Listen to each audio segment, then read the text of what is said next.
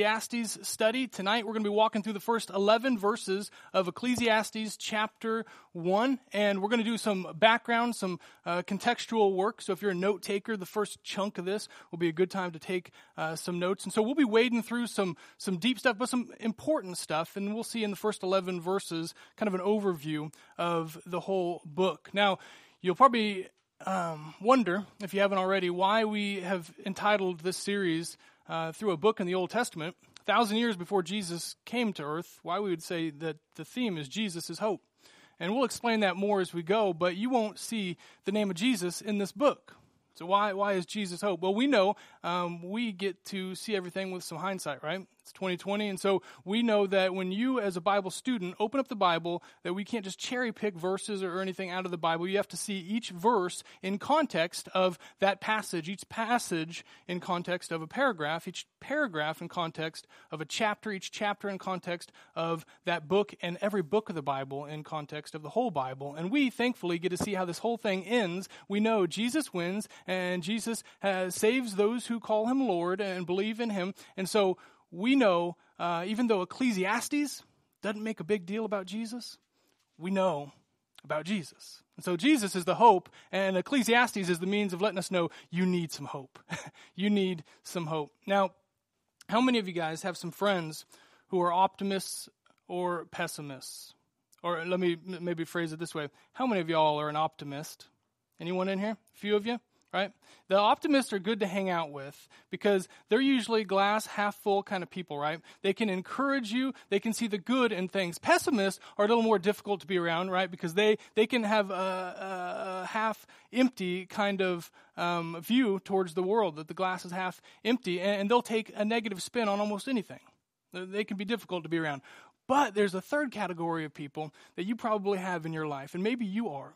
And we call them a realist. How many of y'all would say you're a realist? Right? The realist says, I'm neither a pessimist nor optimist, glass half full or half empty. I just see it as my duty to give you the fundamental truth about this earth and life as I see it. Like, you know, those kind of people in your life, right? It's a love hate relationship with realists, isn't it?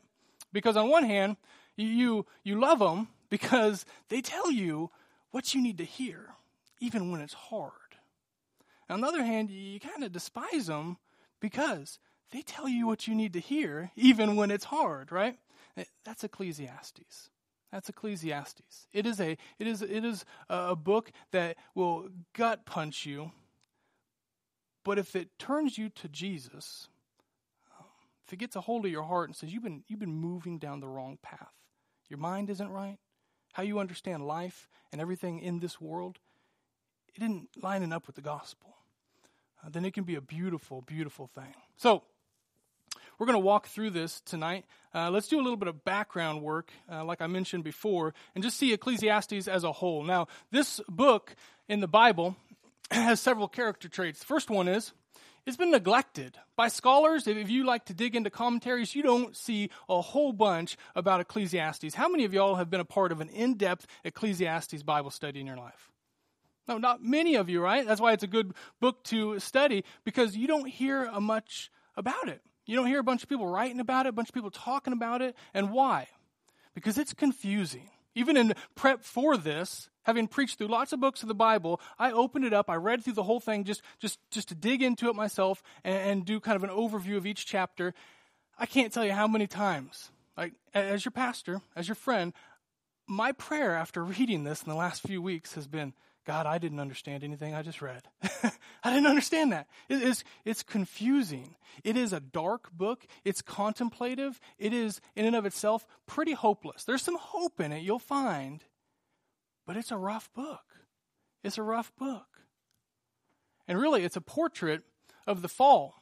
We know that God created us in His image. Things were good in the beginning, and we know when He comes back, things will be good. And in the meantime, when human beings have a decision, you can live in a fallen, broken world according to the ways of a fallen, broken world, or you can live in a fallen, broken world and follow Jesus. This paints the picture of what it looks like to live after the fall, what we call the fall, original sin, sin breaking and entering this world. And this is the picture. If you chase the things of the world, Ecclesiastes says this is what it looks like. This is what it looks like.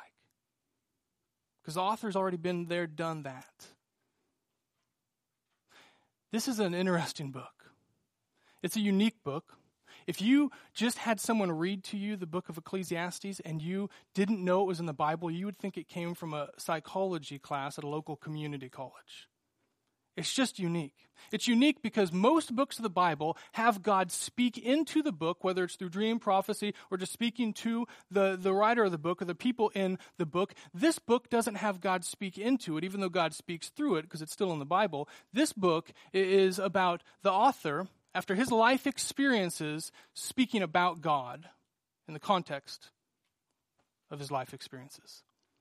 So it's unique because it speaks about God, but God doesn't necessarily speak in this book. He'll speak through it, but not in it. We also see the literary genre. It is wisdom literature. That's what one thing we call uh, different genres in the Bible. We have walked through narratives. You read through the Gospels, and, and, these are narratives. These are the story, true stories of what it was like to, to walk with Jesus, his time on earth. You see the epistles or letters uh, of Paul, uh, of Peter. We just walked through 1st, 2nd, and 3rd John over the last whole bunch of months. Those are epistles, those are letters. There's, um, uh, there's all kinds of different genres in the Bible, and this one happens to be a wisdom uh, literature, is what we call it. And so it's not necessarily for beginners.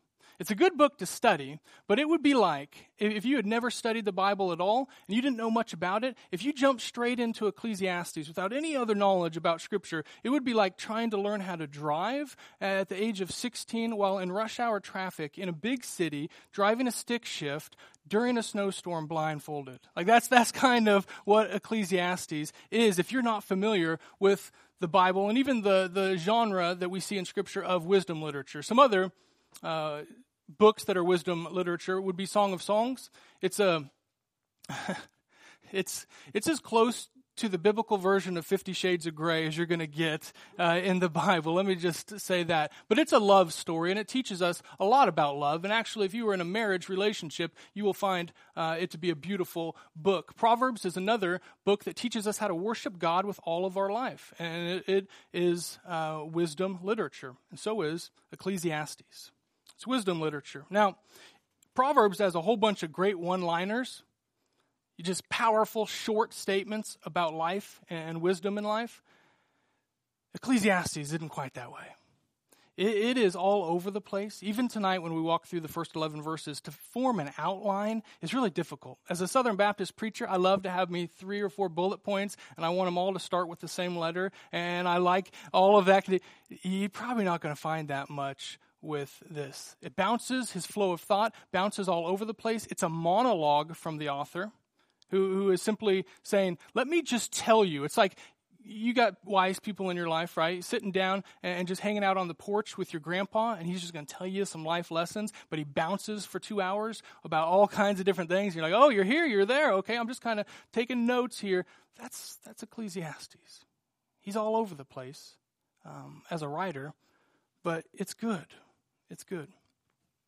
We also see the date and the purpose it's roughly 950 BC. When it was actually written down, uh, we're unsure, but the events that take place are around a thousand years before Jesus came to earth. And the purpose of this is really to answer the second of three uh, general questions that you and I and all of humanity ask themselves throughout life. Why, um, excuse me, where did we come from? Why are we here? And where are we going?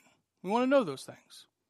We want to know how we got here what we're doing here and where we're supposed to go from here. And the second question, what are we doing here? What's the purpose? What's the meaning of life? That is the author's goal.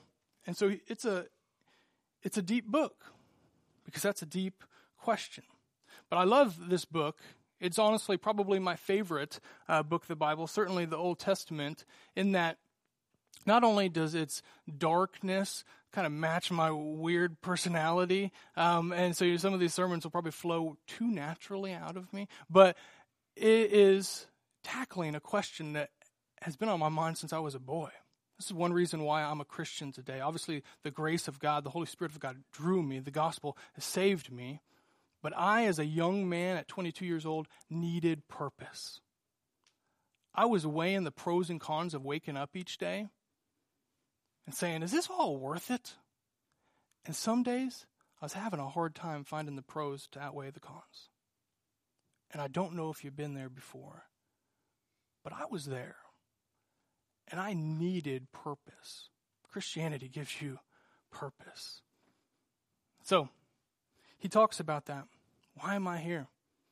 The themes that you're going to see, two predominant themes in the book of Ecclesiastes through these 12 chapters. The first one is that the author faces the frustrations of life on earth. He faces them. There's all kinds of things that you and I are frustrated about. Injustices. Why sometimes do the wicked prosper and yet the righteous have bad things happen? Why, why are there injustices? Why um, do you and I see that we are born and yet we're going to die and we wonder what, what's the whole cycle of life? What's the point of it?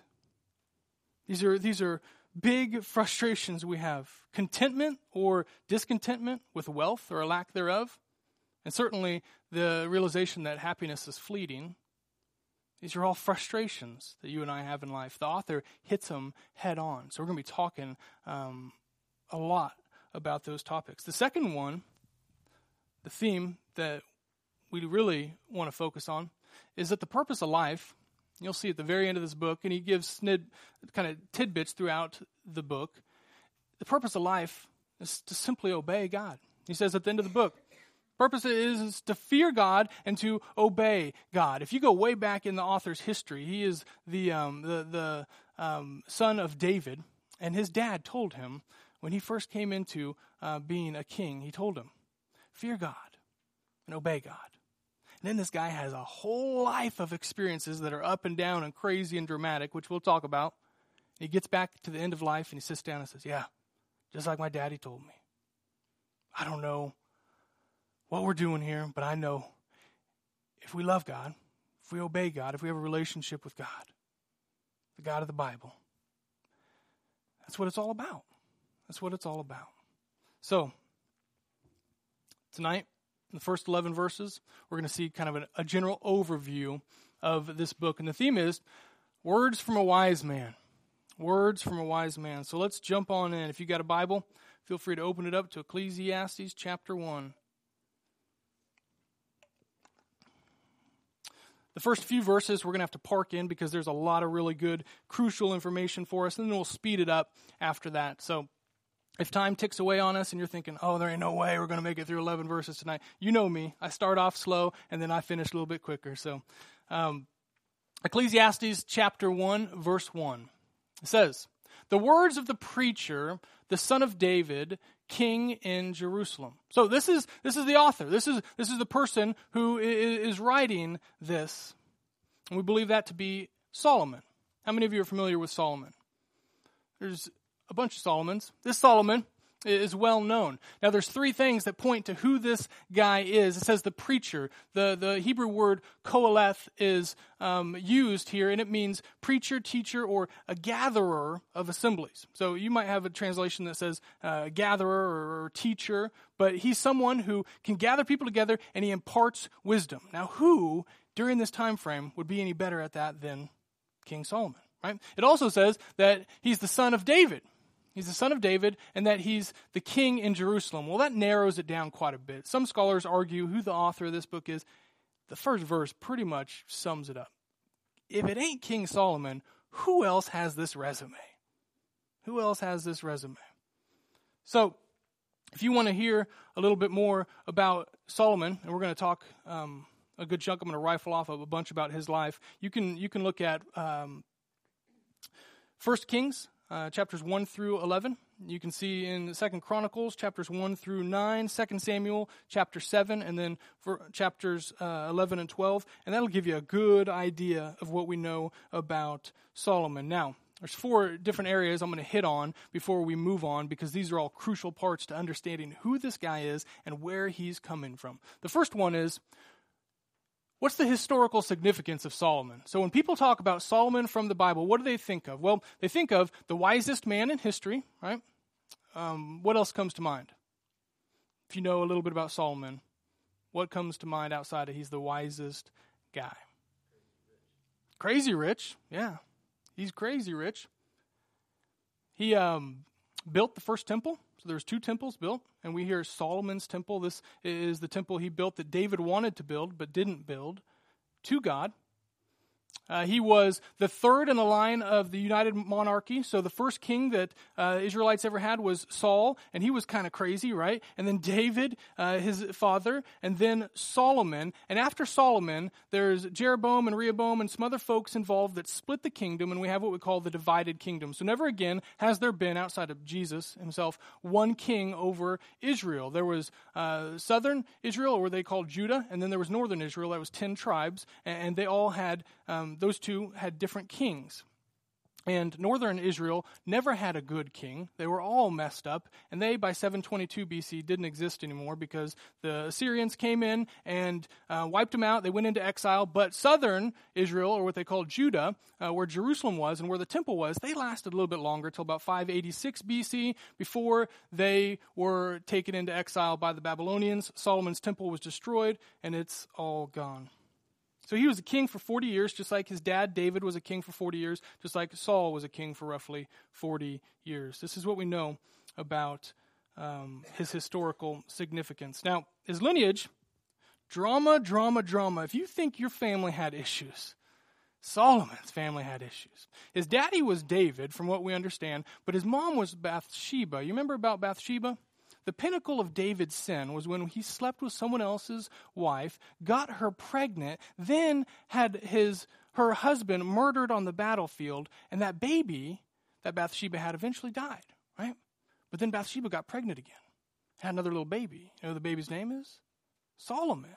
And his name means peace. It was a mark between David and God, that David had strayed from God. He, he had um, some issues with God, and God saying, This is kind of a redemption baby.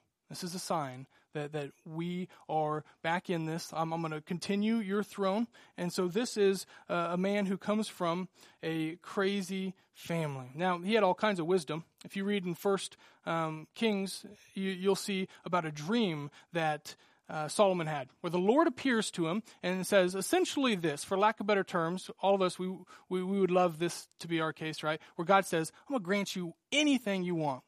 What do you want? And Solomon says something that most of us probably wouldn't. He says, I, I am to, um, to, to lead your people, and discernment over your people is a big deal, and I, I want to lead them well. I'm asking for wisdom. And God sees that and says, That's what I like. That's what I like. You ask for the right thing. I'm not only going to make you the wisest man there is outside of Jesus again, but I'm going to make you the richest man. Your kingdom is going to be bigger than any other kingdom on earth change the game when it comes to how big kingdoms on earth could be. He was a wise man. Scripture says that he wrote over 3,000 proverbs and a hundred, or excuse me, a thousand and five songs. It says that he was wiser than all the wise men in the East. So most people see philosophy as starting with Aristotle, Socrates, Plato, wise guys, right? But hundreds of years before them was Solomon. He was wiser than all of them. He was wiser than all of them. People came from all over the world to see him. Queen Sheba, she had heard this guy's amazing, so she comes to test his wisdom, and she's so blown away. Not only does she give all of her spices and gems to him, she says, The people who told me about you and how wise you are, and that word has spread all over the world, they didn't even know the half of it. he was just that dude. You got people in your life that you're like, they're wise. When I when I go stand and, and sit with them, talk with them, whatever, like they can just impart knowledge and wisdom. Solomon had wisdom. He had wisdom. And he also had riches. It says he had at least 40,000 horses. He built a palace for himself that took 13 years to build. He literally sat upon a golden throne. He had 700 wives and 300 concubines. Before there was desperate housewives, there was Solomon. Like he could literally have breakfast, lunch, and supper with a different wife or concubine every day of the year for a year just to have lunch, breakfast, supper with him once. Man. He lived a playboy lifestyle. He sought to answer the question, what is the meaning of life? And so Ecclesiastes is him getting more than likely to the end of life, seeing that he was born into nobility, he was born into a, a, great family, and he then knew what was right in the eyes of the Lord, did it for a while, but then strayed. And he loved the power and the riches and the wives and all of the things that came with it. And he lived a crazy playboy life, and then at the end came back to the Lord came back to the Lord. So, Ecclesiastes is him saying, I sought out to find the meaning of life, and my strategy was don't knock it till you try it. He tried it. He tried everything. He tried everything. He had the money of Bill Gates, the power of Donald Trump, and the lifestyle of Hugh Hefner. He was Pope, President, and the prodigal son all wrapped in to one. But he has credibility because this is essentially his autobiography. You say, well, when someone's been to the top of the mountain, they can tell me about the climb. But if you ain't been to the top of a mountain, don't tell me about climbing. Solomon's done it all. He's done it all. Everything you've ever strived after, he had in his hands. Everyone knew it, and he knew it. And he said, You don't want it. You don't want it. Ultimately, he's saying, life with God is best. I've tasted everything the world has to offer that's good, and life with God is best. It's a good word. Verse 2. He says, Vanity of vanities, says the preacher. Vanity of vanities, all is vanity. Do you guys pick up on a key word in there? it feels like there's just some, I can't quite put my finger on it. It looks like there's a key word. Vanity is a key word. This is huge because Solomon's thesis, his, his outcome, his conclusion to all of this that he's lived in life is that everything on this earth is meaningless. It is meaningless. So, this is a little bit of spoiler alert here. Now, the word vanity in the Hebrew, it, it means hebel, and it is um, it means fleeting, it means vapor, and there's a sense of frustration um, and elusiveness to the word. You're going to see it all throughout Ecclesiastes. 38 times it appears, and so this is this is his his, his primary theme. I'm telling you guys, everything is vanity. Everything is a vapor. Everything is elusive. You'll never fully find the, the meaning of life on earth if you try to find the meaning on earth through earth. You can find the meaning of life, but it ain't going to be in the things you see. Some translations, maybe your translation, translates it not vanity, but meaningless. That's powerful because the way we understand and translate this word shapes the way we view the rest of the book. And quite frankly, life. Because he's saying this is it. This is it. It's all meaningless. It's all a vapor. You guys go see your friends and uh, you say, "Hey, how you doing today?" Right? And what do they say to you? More than not, they they say, "I'm doing okay, doing fine." Right? You ask Solomon, "How are you doing, man?" You say, "Meaningless, meaningless. Everything's meaningless. Hebel, a bell. Everything's hebel. It's just meaningless." He's a downer. He's he's discouraging. Now I think we've all felt that way, right? You wake up some days and you just feel like, "What am I? Why am I doing this?" Why am I in the rat race and I'm doing the same things over and over and over? But how many of us actually like believe that everything's meaningless? No, you see, you and I, we need purpose, don't we? We desire purpose, we need it, and we are on a quest to find it. And if we are honest in our heart of hearts, even those of us who say, I love Jesus, I want to follow Jesus, there's still, if you got that sin sinful nature creeping up, trying to get back in, saying, listen, there's a way, right? There's a way, and, and, and, you could find the way, and you can find meaning in things, and you can find purpose in things, and like you, you can change things, and you are unique, right? We're all little snowflakes. We're all just a unique butterfly. We can be the ones who figure out what this is all about. And you say, well, that's not me. But don't we live like it? People give us advice all the time. We read scripture.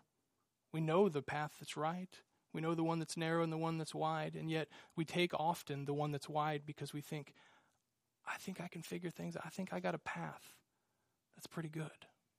So I'm going to choose my own ways and lean on my own insights. But it's a lie. It's like on a cold winter morning when you walk outside and you take a breath and you feel that crisp air in your lungs and you see, as you take that breath, you see your breath, don't you? How long do you see your breath? Split second and then it's gone, right? That's what Solomon's saying.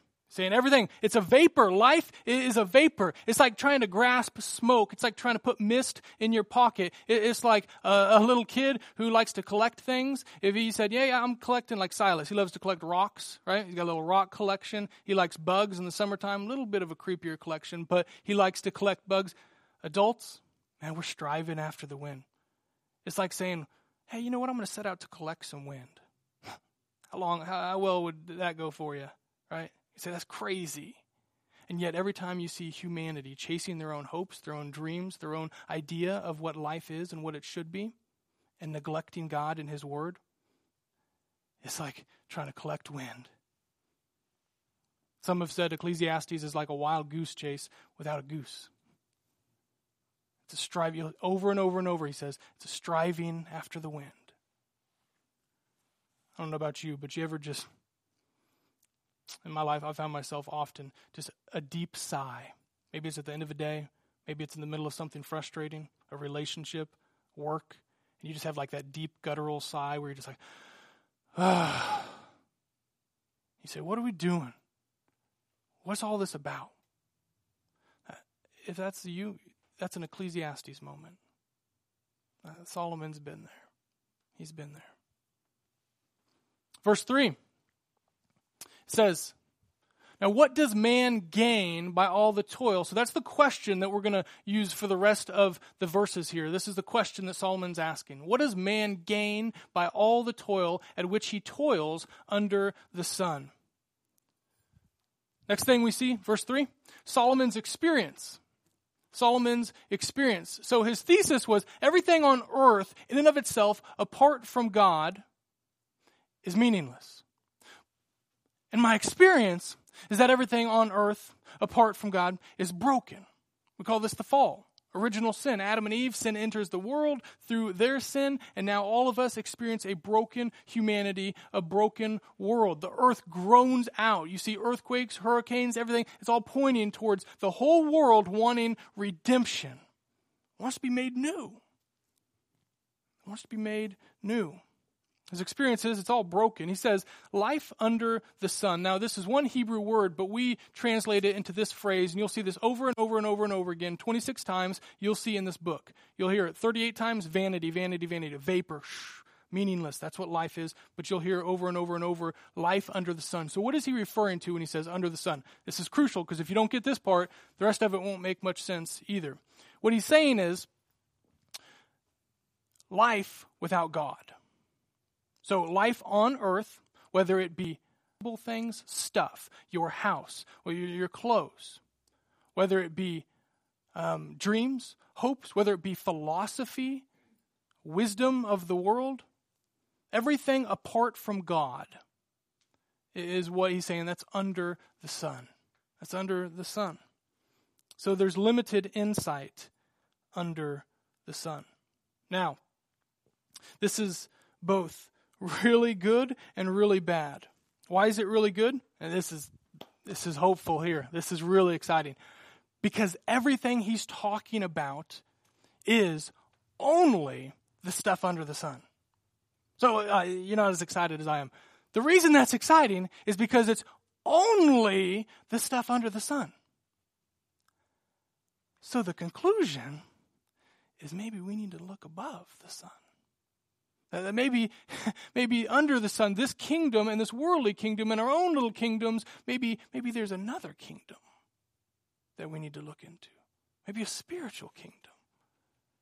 And that's, that's the hope, It doesn't change anything for Christians. This isn't supposed to be a downer for us. You're going to walk through this study and you will either have one conviction of two convictions. Either you will, you will think to yourself, oh man, this book is horrible and depressing and I am angry hearing some of the things he's talking about.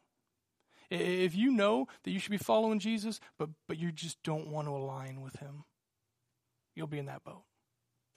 Because you'll say, I'm walking down the path Solomon walked, and he's saying he got to the end, and he's turning back saying, It ain't worth it. Some of you will find yourself frustrated if that's you. Or you'll find yourself loving this book and you'll say, Yeah, it's kind of depressing. And Ryan, he's kind of a depressing guy too. But outside of that, like, I see this as beautiful and insightful and wonderful an affirmation that seeking God, even through the chaos of my life, the drama of my life, the crazy past of my life, seeking God, having a relationship with Jesus, repenting of sin, obeying Him, enjoying life in the fullest through Jesus Christ and His death and resurrection. Yeah, that's where I need to be. And you'll love it. And you'll be nodding your head. You'll say, Yep, yep, yep, yep. Been there, done what Solomon's talking about, and, and I know it's good. It's good for me to follow Jesus. So that's the good news. The bad news is, uh, under the sun is where you and I currently live. And so we can leave this whole thing knowing, I think I should follow Jesus, but you still got to choose to. And the truth is, most of us in this room are probably Christians. I'm guessing, I'm assuming, right? You'd have to be incredibly devoted to not be a Christian and want to be here on a Wednesday night. I would be glad if that was you, but I'm, I'm guessing most of you are Christians. And so you and I are tempted every single day to put a little too much stock into our relationships, a little too much hope in our jobs, a little too much emphasis on, our dreams and our goals. And even though we got Jesus, we kind of want him to follow us instead of us following him. That temptation's there. And so the bad news is we, we still got to choose to walk it out. But through the power of his Holy Spirit and the guidance of his word, we certainly can choose him. Now, We'll speed it up. We're going. We're moving. Verses seven, verses four through seven. So the question in, in verse three was, "What does a man gain by all the toil, all of his work?" Right. And now we're going to see uh, that question and a couple answers. Verse 4 says, A generation goes and a generation comes, but the earth remains forever. The sun rises and the sun goes down and hastens to the place where it rises. The wind blows to the south and goes around to the north. Around and around goes the wind, and on its circuits the wind returns. All streams run to the sea, but the sea is not full. To, to the place where the stream f- flows, there they flow again. All right. Solomon's question that you see in verse 3, but is backed up in these verses. So why do we work so hard? Why do we work so hard? Every single one of us, no matter how lazy you are or you, you have maybe been accused of being, we all put effort into something. Even if it's being lazy, we put effort into being lazy, right? But let me ask you about your life. Where does your time go? Where does your energy go? Where does your heart go? What are you putting effort in? What are you putting effort in? If you're like most of us, it's probably a combination of things relationships, maybe um, whether it's dating or you're married or you have kids or you got friends, your work. We all got to work, right? Maybe hobbies or hopes, dreams, goals. Where's your energy going? You find all of it marked by one thing that you're pouring out. Look at your relationships. How many times you feel like, I'm just pouring out, I'm pouring out, I'm pouring out. Sometimes you don't feel like the other person's pouring in, right? At work, I go to work and I'm just drained and exhausted when I go home, right? You ever feel that way? Every day, yes. You've been there, right? Because you're pouring out. Even your dreams and your hopes and all those things, you, you find yourself sometimes tired. Why? Because you're pouring out. And you ever stop and just ask yourself, why? Why am I working so hard? Where, where is this taking me? Where am I going? Solomon answers the question that he's asking What does a man gain by all his toil? And his answer is nothing. Nothing. And if you think that's depressing, it gets way worse. Just hold on for a while, right? Nothing. On earth, again, this is so key. Please, please, please, please, please hang with me in this. Apart from God, because you can do one thing and you can do it two different ways with God in His will and out of His will apart from Him.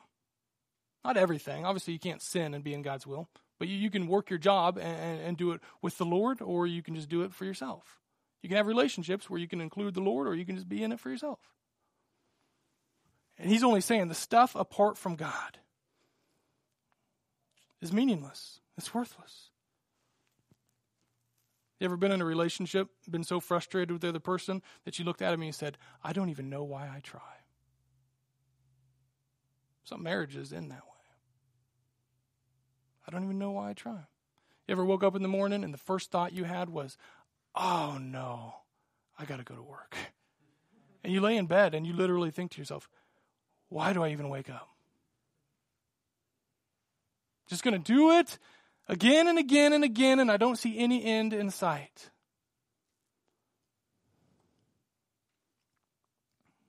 And you and I try to find answers, don't we? And if you find them apart from God, they're always short sighted, temporary, and they will leave you hungering for more. At most, they get you to your next emotional breakdown. or driving home in your car after work at night and you're having that contemplated kind of conversation with yourself and you convince yourself, oh, it'll pay off one day, surely, right? And then we get to retirement and we look back and say, no, it didn't pay off like I was thinking. People get there all the time. They turn around and say, it didn't pay off like I was hoping and yet the deceit of if you just if you just believe there's meaning in the things around us apart from God and you just keep walking someday man the curtain will pull back and you'll realize yeah that's why I put in so many hours at work and I neglected my family. Yeah, that's why that's why I got married and I did this and I had kids and everything was great, but uh,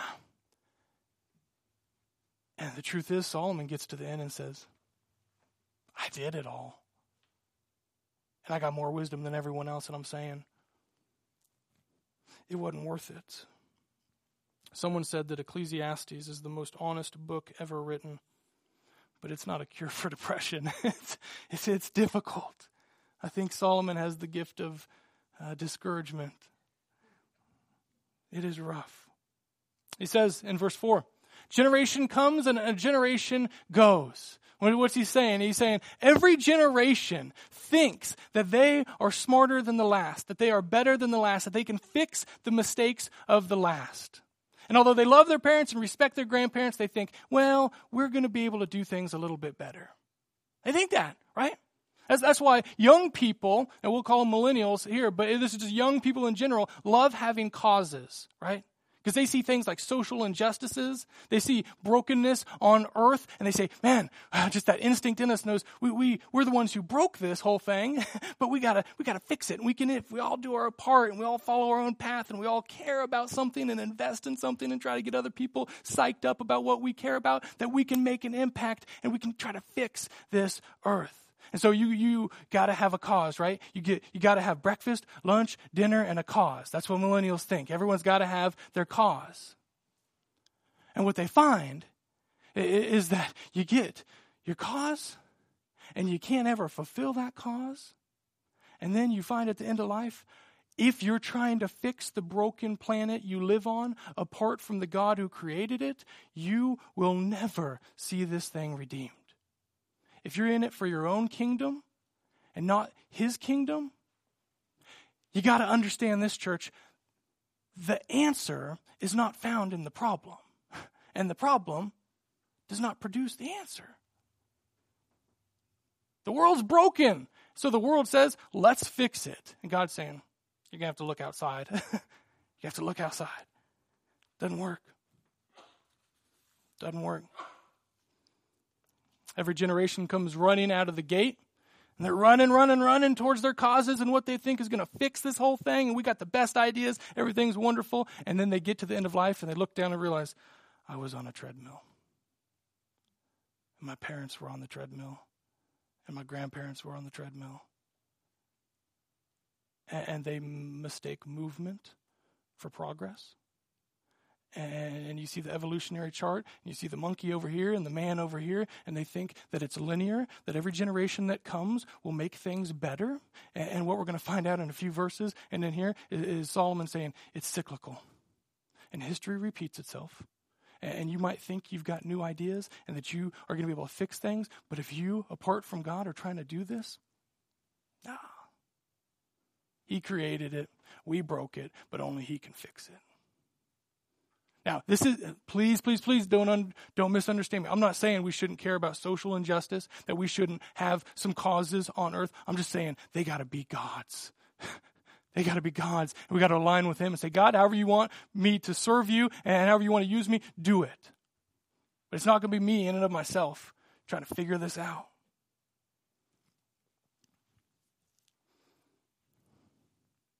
It says the sun hastens to the place. Now, that word hastens literally means it means pants.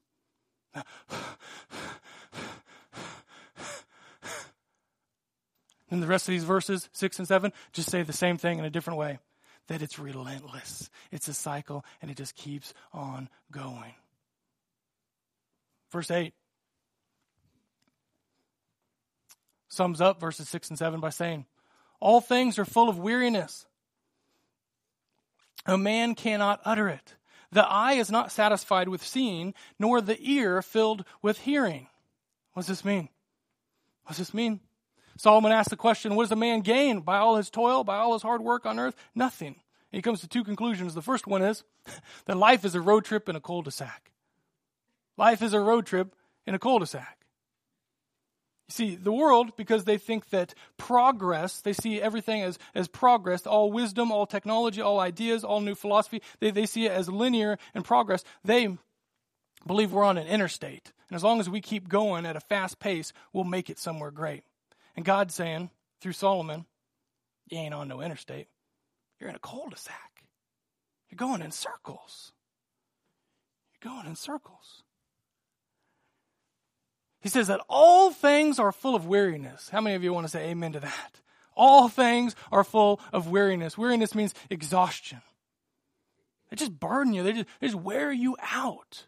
Relationships, work, everything, it wears you out. And all things are full of it. Let me ask you, what exhausts you the most in life? Is it the mundane, the routine? Waking up and saying, huh, just doing the same thing over and over? Is that what exhausts you? Or is it the idea of the next new exciting thing in your life? Because you know that might sound more hopeful, but that's just as exhausting. Because you find that next new exciting thing and then it doesn't become new and exciting anymore. And then you realize that you're discontent. So everything's full of weariness. Everything will exhaust you, but there's a cycle in life of exhaustion and discontentment. Exhaustion and discontentment. You're exhausted because you've been chasing things, because you're discontent. And when you're discontent, you realize, hey, I need a change. I, I, want, I want to do something. So you put all your effort into it, and then you become exhausted. And then it goes over and over and over. I need more stuff. I need more things. I need a better relationship. I need a marriage. I need something to fix this. I need a little more, a little more, a little more. It exhausts you, but then you're discontent again. And it exhausts you, and you're discontent. That the eye isn't satisfied with seeing, so we can see, but we're not satisfied with it. There's always something else to gain. That the ear isn't full. That it hears, but it still wants to hear more. They're just different ways of saying we're discontent. Is that you? Are you discontent? Normally, when you're discontent, you find yourself having a couple different thoughts. The first one is something bad led me here. If you're discontent in a relationship, you think, oh, either I made a mistake in getting into this, or it just went south. Something bad got me here. The second thought you'll have is, I need to get myself out. So something bad got me here. Now I'm unhappy, and unhappiness means I need to change. And so who's the agent of change? You are. And, and those things require your effort and it will exhaust you. You see, discontentment has two paths. It's got two paths. Whenever you find yourself unhappy and discontent with the things of this world and you're not seeking after Jesus and you know we can find contentment in Him, then, then your two paths really are to, um, to fix the box or to break the box. To fix the box or to break the box. Here's, here's what I mean everything, relationship, job, everything, it's a box. You're in a box, right? So, so just hang with me in this imagery. So you're in a box of a relationship and you say, well, okay, I'm discontent in this relationship, so I'm either going to fix the box or I'm going to break the box. So if you fix it, you're thinking to yourself, okay, you know what? I can change. Uh, you can change if we just try a little bit harder, if we just regroup in this marriage, if we just, if we just try something a little bit different, we can fix it. So you're saying, let's just fix the box. I'm discontent with what's going on inside the box. Let's fix it. Your job, you say, uh, I'm not fulfilled in my job and uh, I'm, looking at other jobs, but you know what? No, I'm just going to stay in this job and I'm going to try to make the most of it. I'm going to hope hope. I didn't get this raise and I didn't get this promotion, but if I just hang out here a little bit longer, then we can fix it because another job will, will open up. I'll get that promotion. It'll be good. How many of you like to fix the box? It's exhausting. If you say, I'm just going to stay in the box that I'm discontent in, but try to fix it. The other option is that, that you can try to break the box. So you're in that relationship, you say, you know what? Eh, this was the last big fight. We're not going to do this anymore. I'm breaking the box. I'm leaving you. I'm going to someone else. But what happens there?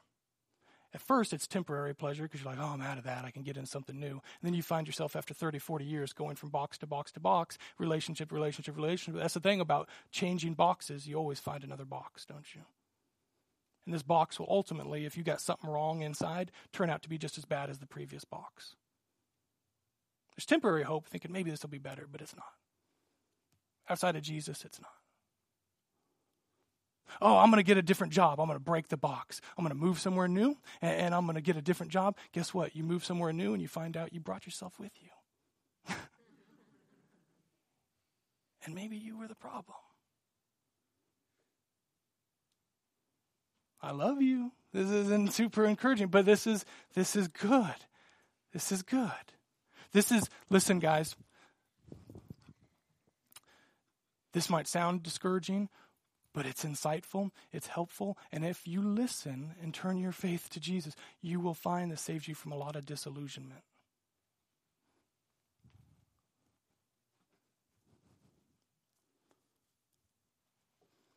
There's the third option with the whole boxes and discontentment. You ain't got to fix it, you ain't got to break it, but you got to let Jesus into it. That relationship you're in, you include Jesus you find it changes. That job you despise, you do it for the Lord, all of a sudden, you find you're content. The deception of contentment is that we think we have to move somewhere else. If I just got out of this circumstance, if I just got a little more, I could become content. Biblical contentment is being able to stay wherever you are, in whatever situation, and knowing you have a peace and a comfort and a joy that is beyond the circumstance and the situation, that it's only found in Jesus.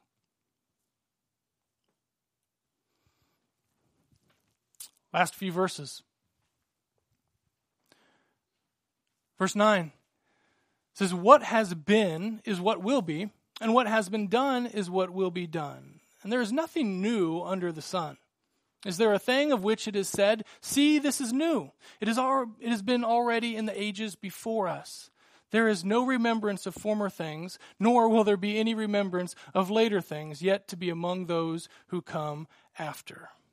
Last but not least for tonight, his second conclusion. First is, we're not on an interstate, we're on a cul de sac. This is a life and it is a cycle. Second conclusion is that history repeats itself. History repeats itself. This is the wisest man outside of Jesus that ever lived and walked on this earth. And he's saying, listen, I am known. His resume is that he built the temple. He built this palace. He built this kingdom. And he's saying, you can't do anything new. If anyone's done anything new, I wrote 3,000 proverbs and over a 1,000 songs. Guess what?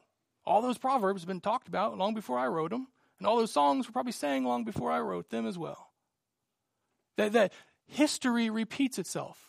And you know this to be true, right? Whether it's fashion, style, You might think you got some bad style. You hang around long enough and your style will be cool, right? That's the good news, right? Because you know, style goes out of fashion, and it comes back into fashion. And now, every one of you that has been saying you don't want to get rid of your wardrobe that your wife has been telling you to get rid of for a long time, this will be proof that you need to keep it. Don't get rid of it, please. Anyway, and the wives say, Amen. Philosophy, you got a new idea? Been done before. I remember when I was in the sixth grade, I thought I was so wise. It's going to sound so stupid. Because in my little mind, this was like groundbreaking. I was reading a book about Michael Jordan, right?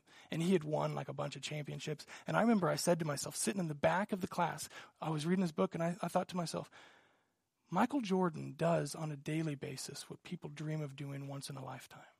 I like I took I pushed myself out. I was like, dang, where'd that come from? Like that was wise. That's pretty good. I was surprised that he could even come up with something like that. Wasn't that great, was it? Let's be honest. You realize there's nothing new. You think you're going to be the one who creates something awesome and new. He's saying it's been done before. You think, man, I'm going to be remembered. Let me ask you, what did you eat for breakfast one week ago from today? You can't remember, right? This is how life is. You won't be remembered. The most important things in life, ultimately, you won't be remembered. The only legacy you got is the legacy of the kingdom of God expanding as you being a servant of it. That's the kingdom that's eternal. That's the one that lasts forever. That's the one that matters. But we always think that what's new is better and that progress always happens with time. C.S. Lewis said that's chronological snobbery. when you think that, hey, you can do something new. It's going to be groundbreaking. The Bible says it ain't linear, it's a cycle. Someone's already done it. They've been there, they've done that. So, if that's true, and you know history repeats itself, whether it's war or ideas or philosophy or style, then let's just ask a few questions about your life. What you can't say now is if I just got a better job and made more money, things would really turn around. And you put your hope in that. Solomon had all the money and he had the best job. If you say, you know what, uh, I think I'm doing good in most of my life, but if I just found that spouse if I just got married and I had someone to support me, and maybe you got a kid and you're thinking if I just had a, a, dad or a mom for that child or whatever, then things would just be a little better. And you wouldn't say that's your hope, but day in and day out, that's what you're clinging to. You're just hoping it comes around. Solomon had all the wives, quite literally. Like if, if you, 700 wives. See, if I just got into a house that allowed us more space and I could just breathe a little bit, things would be better. He had the best house. He had the best house. And so history doesn't need to repeat itself with you. That you can break out of it. You know what we need? You say, what is all this leading to? Because we need to wrap this thing up and you need to give me some good news, Pastor Ryan. If history if history repeats itself, we need someone to break down through history and get us off the treadmill. Get us out of the rat race. And thank God, a thousand years after these words were spoken, we had Jesus. Break into history, come down into the things under the sun, and say, I got something better. That's the hope. It's the hope. When you place your faith in Him, when you trust in His death and resurrection, that you find yourself affirmed. This is the way to go. You got to get off of the proverbial gerbil wheel. And for some of us, we know it, but we've just got to do it. Six, seven days ago, our internet went out. First world problems, right? Hadn't gone out in two years. It went out for 12 hours. Then it got fixed. It's kind of a pain, but whatever. A couple days later, and they say, let me again. Now I'm frustrated. Thinking, oh, this is, this, this is taking me off. So I call them, and they say, let me walk you through some stuff. And, and they did, and it didn't work. They said, we'll have a technician come out the next day. So we were going to leave town. Didn't really want to sit around and wait for this technician to come. So I, I, I, get off the phone. We got this appointment. I leave to go get some food. Come back an hour later. Tara says, Internet's working. Like, okay, we'll wait till tomorrow morning and see if we need to cancel it. Wake up tomorrow morning. It's working still. Yay, this is good. Call them, cancel it. Two days later, internet's not working again. So now I'm really frustrated and we're on the phone making an appointment for the guy to come back again, which originally never came because I canceled the appointment. And, and, as we have scheduled this appointment and are about to get off the phone, he says, Hey, you know what? Let me just help you real quick. Let's see if we can't fix this. Walk through it, internet's fixed. He says, Do you want to cancel the technician? I said, No. Because although in front of my face, things look okay, I know enough right now to know inside deep down, something's broken. Send out the technician. Because I don't want to go every 48 hours of my life trying to fix this thing over and over and over, beating my head over the same issues. Technician came out today. Internet's been working fine. What's the problem? Internet's working fine. Could you still take a look at it? He gets in, finds a whole mess of issues. Says it's going to take me a couple hours to fix all this. Your internet's bound to go out a whole bunch more times if we didn't fix this. Look at Tara. Have the technician come out anyway, right? For some of you, you're in that place. You know the patterns of your life. You know the drama and the junk that you find yourself eh, having gone through in the past. And you know, realistically, I'm probably going to make those same mistakes unless I jump out of this and find myself consumed with a different kingdom while I'm in this world. Before I let you out, I'll say this. You don't see the name of Jesus in Ecclesiastes. Tonight, Solomon's whetting your appetite, letting you know, hey, you need to know. I'm just I'm just want to let you know everything you're chasing, it's meaningless outside of God. And he'll give us some more hope. But we got to understand most books of the Bible, they give us a portrait of Jesus. Like Hebrews, remember when we walked through Hebrews a couple series ago? Every single verse is packed full of beautiful characteristics of what Jesus has done for us. It's a portrait. You read it and you say, This is what Jesus looks like. I know it. This is great. Ecclesiastes isn't a portrait of Jesus. Ecclesiastes is more like a silhouette. You see, it's not by the presence of Jesus in this book that we find hope, it's by his absence that we find hope. Because the book isn't about the kingdom of God, it's about the kingdom of earth. And you remember when you were a little kid and your mom and dad put you to sleep and turned the lights off and they shut the door and they said good night. And you sat there in bed for a little bit and it was dark. You started thinking, oh, I'm scared.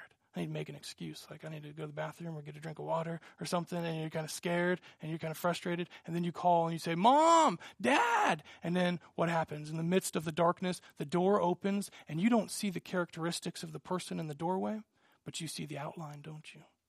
You see a silhouette. Because when you're sitting in the darkness and they opened that door and the light that they came from in the hallway was shining, you couldn't tell exactly who it was, but you knew it was who you needed.